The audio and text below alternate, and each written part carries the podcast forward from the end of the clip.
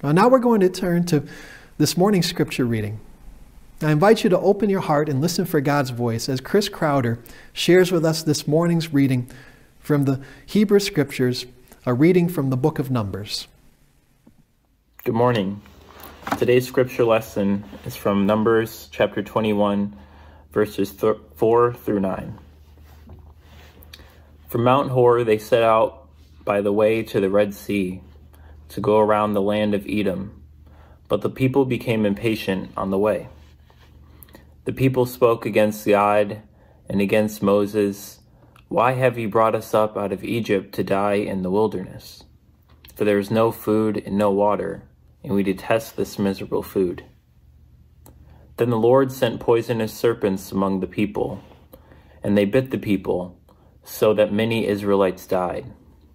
The people came to Moses and said, We have sinned by speaking against the Lord and against you. Pray to the Lord to take away the serpents from us. So Moses prayed for the people. And the Lord said to Moses, Make a poisonous serpent and set it on a pole, and everyone who is bitten shall look at it and live. So Moses made a serpent of bronze and put it upon a pole. And whenever a serpent bit someone, that person would look at, a, at the serpent of bronze and live. The word of God for the people of God. So each Wednesday at noon on Facebook and on YouTube, we post a midweek devotion.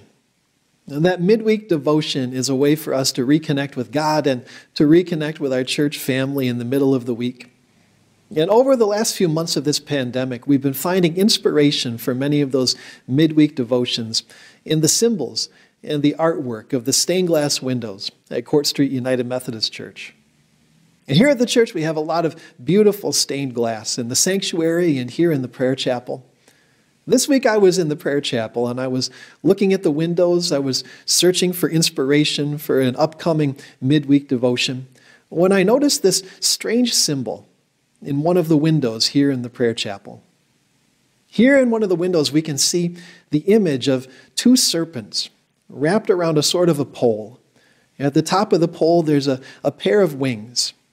Now, this image appears in a window that is inspired by the words of Jesus Blessed are the merciful, for they shall obtain mercy.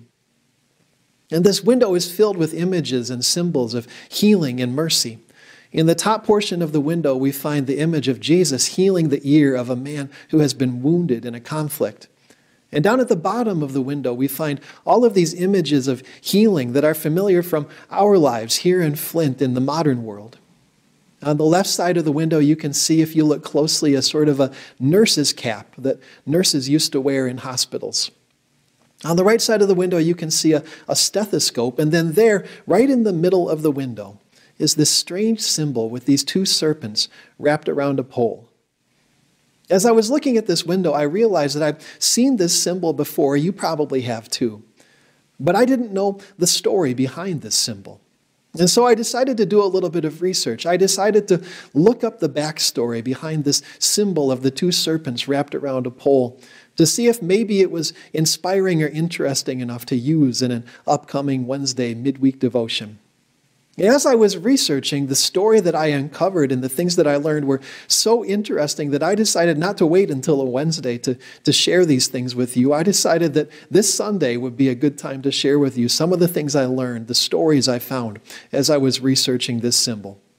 So here's what I learned I learned that since ancient times, for thousands of years, a symbol called the rod of Asclepius has been a symbol of healing and medicine Asclepius was the Greek god of healing. And in the ancient world, if you were a Greek person living in the ancient world, then there were temples to the god Asclepius all over the place. In every city, there would have been a temple of the god Asclepius. And those temples would have been the closest thing you ever could have experienced to a modern hospital in the ancient world. Now, people who were sick, people who were suffering from illness, would go to these temples of Asclepius. And they would make a sacrifice to Asclepius, they would make an offering. They would talk to the priests, and the priests in the temple were just about the closest thing the ancient world had to doctors. The priests would, would give you a diagnosis. and they would give you a prescription. And in these temples to the god Asclepius, there were even dormitories. And so you could stay there at the temple just in the same way that you would stay at a hospital these days. You could stay there while you were being treated and until you were well enough to go. But then again, you might not want to stay at the temple dedicated to the god Asclepius. Because there is one thing that set these temples to the god Asclepius apart from modern hospitals. If you had gone to one of these temples, you would have noticed one major difference between these ancient temples and our modern hospitals. And that is that in the ancient world, these temples that were dedicated to the god Asclepius were absolutely crawling with snakes. Now, somehow in the ancient world, people started to associate snakes and serpents with healing and medicine. Nobody knows exactly why people started making this connection. There are lots of theories. Some people think that maybe it's because of the way that snakes can shed their skin. And maybe people in the ancient world noticed that after a snake shed its skin, it seemed to be younger, it seemed to be rejuvenated. And so people started associating snakes with healing and rebirth.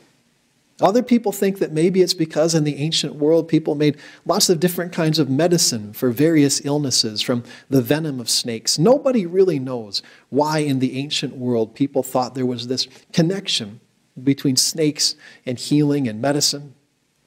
But what we do know is that in the ancient world, these temples of Asclepius were positively crawling with snakes. You would have had to watch your step as you walked through the temple because everywhere there would have been snakes slithering around willy nilly, going anywhere they wanted to, including in the dormitory where people were staying and sleeping as they were recovering from their illnesses.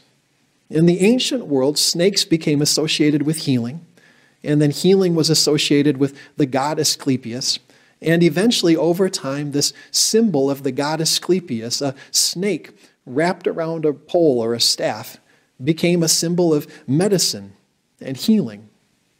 And it's been that way for thousands of years. Right down to modern times, this symbol, the staff, the rod of Asclepius, is a symbol that we recognize as a, sign of medicine and healing. And so you might be thinking to yourself, okay, well, that explains why there is in this Christian prayer chapel the image of a symbol associated with a Greek pagan god, you might be thinking, all right, that solves the mystery. But wait, there's a twist. We're not done yet. Now, there's a twist coming that the doctors and the nurses and the medical professionals in our congregation can probably see coming. And the twist is that this symbol, the symbol that we see in the prayer chapel here at Court Street, is not, in fact, the rod of Asclepius. Here's what the rod of Asclepius looks like it's a single pole with just one serpent wrapped around it, not two. There's no wings at the top of the staff. This is what the rod of Asclepius looks like. This other symbol, the one that we find in the Court Street Prayer Chapel, is a completely different symbol devoted to a completely different Greek god from the ancient world. Now, this symbol is called a caduceus. And the caduceus is the symbol of the Greek god Hermes, the god of messengers and merchants. And because this symbol of the god Hermes looks so similar to the rod of Asclepius, for a long time, for hundreds of years, many people have mistakenly used this symbol to represent not, not messengers or merchants, but doctors and nurses and healers, including, it seems, the artist who designed the stained glass windows for our Court Street Prayer Chapel. Now, we can hardly blame the artist for being confused or for making this mistake. Because it turns out when we start researching this image of a serpent wrapped around a staff, it turns out that the ancient world was filled, filled with images like this. And in the ancient world, thousands of years ago, many different cultures and many different religions used this symbol to represent one thing or another, including, as it turns out, the God of the Israelites. In Scripture, we find a story that explains how it came to be that in the temple in Jerusalem there was an image very similar to this one, the image of a serpent wrapped around a staff. Now, Chris shared this story with us just a few moments ago. As we pick up this story in the book of Numbers today, we find the Israelites wandering through the wilderness. At this point in the story, God has led the Israelites out of slavery in the land of Egypt. And God and Moses are leading the Israelites to a new life in the promised land, but they're not there yet. And they've been walking for a long time, and their feet are tired. And as we pick up the story today, the Israelites have just been given some bad news. Moses has just broken it to the people that they are going to have to take a detour that will make their journey even longer. Now, in between the Israelites and the promised land, there's a, a land called the land of Edom. And the Israelites have just learned that the king of Edom has refused to let the Israelites pass through his nation. And so instead of taking the shortcut through Edom, the Israelites have just learned that they are going to have to walk all the way around the entire land of Edom in order to get to the promised land.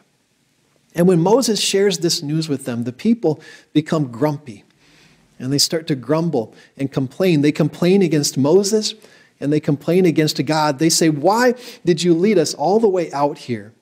Was it just so we could die of exhaustion somewhere in the wilderness? We would have been better off if you had just left us in slavery in the land of Egypt.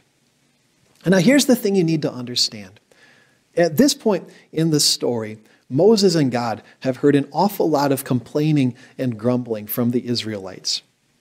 As we read the story in the Hebrew scriptures, it seems like that was just about all the Israelites did after they left slavery in the land of Egypt. They grumbled and complained every step of the way. As they were fleeing from Pharaoh and trying to escape from Egypt, they suddenly came to a place where there was a great big sea standing in their path. When they saw that sea, the Israelites grumbled and they said, God, why did you bring us out here? Was it just so we could die here on the beach? But God stepped in God parted the waters of the sea. God rescued the people, and they walked through the waters and came out on dry land. But then, as they continued walking through the wilderness, the people became hungry. And so they grumbled again. They said, God, why did you bring us out here? Was it just so we could starve to death in the wilderness? But God stepped in. God gave the people the gift of miraculous bread that appeared on the ground of the wilderness every morning. All the people had to do was gather it up. But then the people got tired of the miraculous bread that God was giving them, and they grumbled again and they said, God, what we really want is some meat to eat. And so God sent a flock of quails flying into their camp, and the people were able to eat quail stew and roast quail and quail nuggets. But then when they'd had their fill of quail, the people became thirsty. And they said, God, why did you bring us out here? Was it just so we could die of thirst in the desert? And so God made water flow out of the very rocks of the desert. And then, and then we come to this moment where the people are told that they have to walk around the land of Edom. And once again, they start complaining and grumbling against God and against Moses. And at this point in the story, God decides that enough is enough I suppose that God could have stepped in and, and given the people miraculous sandals that would have kept their feet from getting tired. But God, at this point in the story, decides to try a different approach. Instead of giving the people miracle sandals, what God does is God unleashes a plague of venomous serpents upon the Israelites. And the Bible literally calls these serpents fiery snakes. And that might be because of the way that they looked, or it might be because of the way that people felt when they got bit by one of these snakes. A lot of people got bit by these serpents. A lot of people died. And to tell you the truth, I have a lot of mixed feelings about this story. I have a hard time understanding how God could unleash a plague of venomous serpents upon anybody, let alone God's own people. On the other hand, there's a part of me that is comforted and even a little bit encouraged to know that even God has days when God just loses patience with people. Even God has days when God says, I just can't with these people anymore. Now, however I feel about this story, it turns out that, that God's plan works. It's not long before the people come running back to Moses, and the people say, Moses, we are so sorry. We are sorry that we complained against you. We are sorry that we grumbled against God. Please tell God how sorry we are. And please tell God to take away all of these terrible serpents. And so Moses talks to God, but God doesn't do what the people have requested. Instead, God gives Moses some instructions. God says, Moses, I want you to build me a serpent made of metal, made of brass or bronze, something that will reflect the light of the sun and shine for all the people to see. And when you've made that brass or bronze serpent, I want you to attach it to a great big pole. And when people get bit by these serpents, I want you to lift up that serpent Lift up that snake on a pole, and the people who gaze upon it, the people who turn back to me, the people who come to me and look upon this thing and follow my instructions will experience healing. And so Moses creates this metal serpent. He attaches it to a pole, maybe wraps it around the pole. And then the Israelites carry this thing all the way through the wilderness. They carry it all the way to the promised land. They carry it all the way to Jerusalem. And eventually, when they build a temple in Jerusalem, they place this serpent on a pole there in the temple of Jerusalem as a way of helping people remember that there is healing for those who turn to God. That there is comfort, that there is mercy and forgiveness for those who turn away from their sins and follow God's instructions. Now, this is not the end of the story either, though. There's one more twist coming. Now, this serpent stayed there in the temple for many hundreds of years, but it's only just mentioned a couple more times in the story of the Bible and the pages of Scripture. But one of those moments when the serpent gets mentioned happens immediately before what just might be the most famous and well known verse in all of the Bible. In the New Testament, in John chapter 3, a man named Nicodemus comes to visit Jesus. Nicodemus is curious. He wants to know who Jesus is, why Jesus has come into this world. And so in John chapter 3, Jesus and Nicodemus have this long theological conversation, but Nicodemus just can't keep up with Jesus. He just doesn't seem to understand what Jesus is trying to tell him. And so finally, Jesus says, It's like this. Just as Moses lifted up the serpent in the wilderness, so that everyone who looked upon it should live and not die. So I will be lifted up, that everyone who looks upon me and believes in me shall have eternal life. Those are the words of Jesus that we find in John 3:15. And then immediately after that, in what might be the most well-known and most memorized verse in all of the Bible, Jesus says this: For God so loved the world he gave his only Son, that whoever believes in him shall not perish, but shall have eternal life. When Jesus speaks those words, maybe the most famous words in all of the Bible, he is thinking of this snake wrapped around a pole that Moses lifted up in the desert, that the people carried through the wilderness, that was standing in the temple in the heart of God's city, Jerusalem. In that moment, Jesus is saying to anyone who would listen, to Nicodemus and to you and to me, there is healing for anyone who turns their eyes on me. Turn your eyes upon me, turn your thoughts upon me, turn your heart towards me. Turn away from your sin and turn to me, and you will experience healing and mercy and newness of life. That's what the season of Lent is all about. The season of Lent is a time for us to reflect upon the ways in which we have grumbled against God, the ways in which we have failed to be thankful for God's gifts in our lives, the ways in which we have sinned against God. And Lent is a time for us to turn our eyes towards Jesus and to keep them there for 40 days so we might experience healing and newness of life. I love this image I love this symbol here in the window in the Court Street Church Prayer Chapel. It might be the symbol of a pagan god. It might even be the symbol of the wrong pagan god. But to me, whenever I look in this window, this symbol will remind me that whenever I'm feeling snake bit, whenever I'm feeling overwhelmed and filled with the, the poison and the venom of this world, all I have to do is turn my eyes on Jesus and I will be made well. Let's pray. God, help us to remember when this world lashes out, when we're feeling filled with poison, when we're feeling overwhelmed, by things that we have done and things that others have done. Help us to remember to turn our eyes, turn our thoughts, turn our hearts towards Jesus, that we might be made well. In him we pray. Amen.